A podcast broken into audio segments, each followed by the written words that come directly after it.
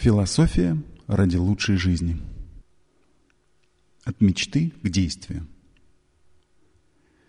Наши мысли ценны и значимы лишь в той мере, в какой они хороши и полезны для нас самих и для остальных, и в той мере, в какой мы можем объединить их с нашими лучшими чувствами, а потом найти самый подходящий способ воплотить их в действие.